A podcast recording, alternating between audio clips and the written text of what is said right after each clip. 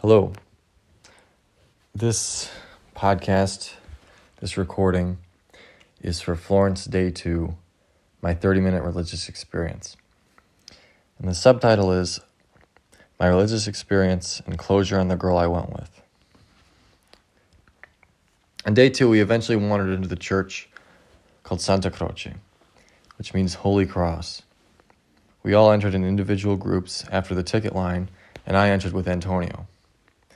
We went through the door, and I went left to the first Mary in the church. I began to feel increasingly about to cry as I looked to her holding her arms out to me as she stood barefoot upon the head of the serpent that crawled on the globe of the earth, with the apple in its jaw.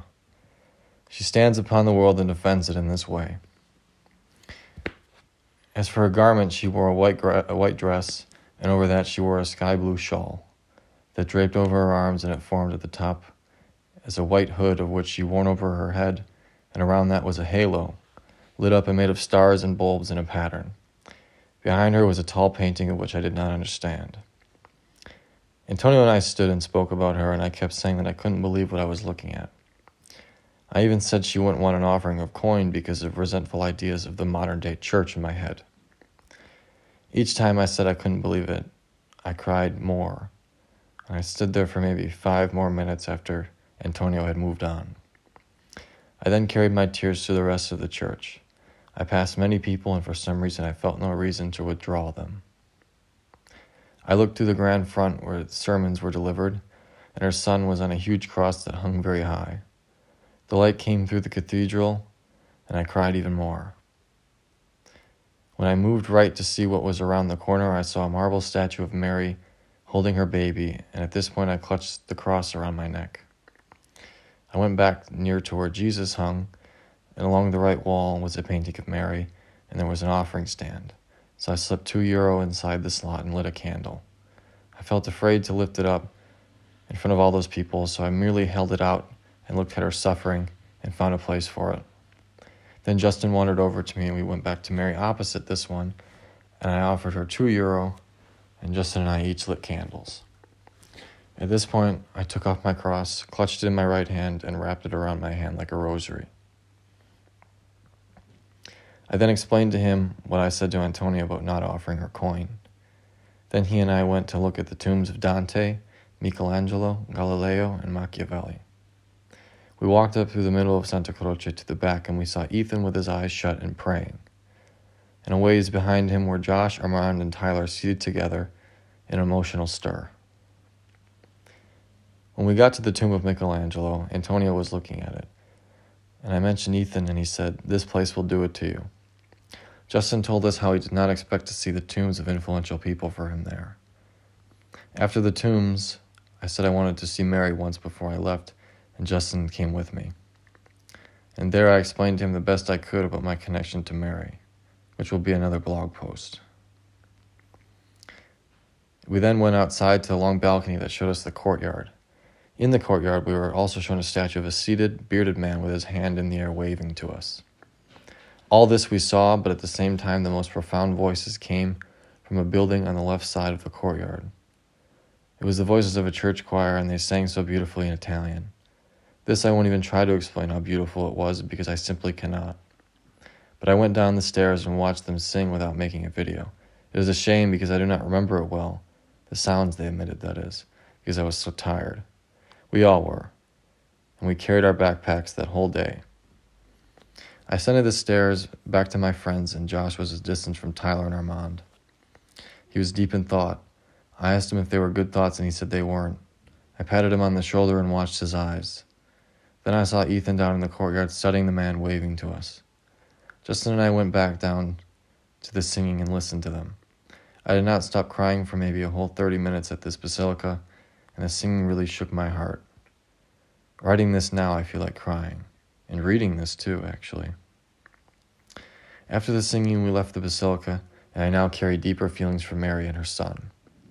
I even brought a, bought a statue of her when we went even further south for another trip to Roma. We then walked a while to a gelato place and sat down. I said I would call that girl later and meet with her to figure out what was on her mind. But we first went to the Mercado where more mediocre salesmen sold more of their crap that all looked the same. We started and there were belts and wallets and bags. Florence is known for their leather in addition to their art, history, steak, and gelato. So we stopped in front of a clone belt stand. The belts were all lined on a black wall, and the shopkeeper was standing outside preying on us. Justin saw one he liked, and he and the shopkeeper took it off the wall immediately and asked if he wanted it. What happened was Justin was negotiating a price with the guy, and the guy wanted 60, and he kept saying 20. The best I can do is 20, Justin said. Apparently, Justin had enough interest in his face for the guy to usher him behind the wall, and at this point, Antonio said, Justin is about to get raped, which no one heard except me, Ethan, and Justin. I walked away at this point because I just wanted to walk. They told me the rest of the story later. Justin told me how before they were set on a price, the guy cut it to his size and measured it. The belt, that is.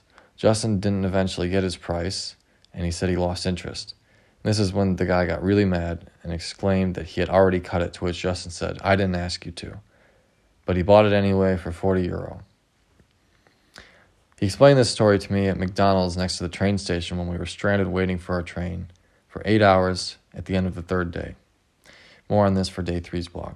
Anyway, I met up with them after my walk through the Mercado and I went to see the girl I had been with.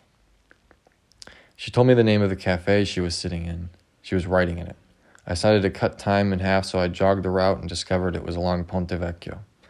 I saw her inside, and someone was sweeping. They were the only ones inside. I entered and greeted the employee, then I asked if I could sit across from her. I explained that it was, wasn't right the way she acted, and, and I told her there was a great lack of communication. She explained to me that her friends tell her she is an excellent, excellent at communication, and if that's true, she so- chose not to be excellent with me. She simply said to me that she didn't feel like going on and that one day was enough and fun for her. Now, I didn't understand this and I questioned further. I felt neglected. I told her that at first I was a bit angry, but it, it settled when I realized there was no reason to be. Then I felt happy. She said, I hope I didn't hurt you. She looked at me and I noticed how her cheeks met her smile again and I wanted to kiss her until the store closed. So, in the middle of my questions, I stopped myself and said, This is not something to dig at. It should not be a big deal. She said nothing. And then I reached my hand over her laptop, wished her good luck with her writing and the film she was writing with her brother. Then we separated hands and I walked to the door. I turned around and she noticed me looking, but her eyes went back to her work. I went out the door and I looked along the river for a while and wrote a poem at a cafe more into the city.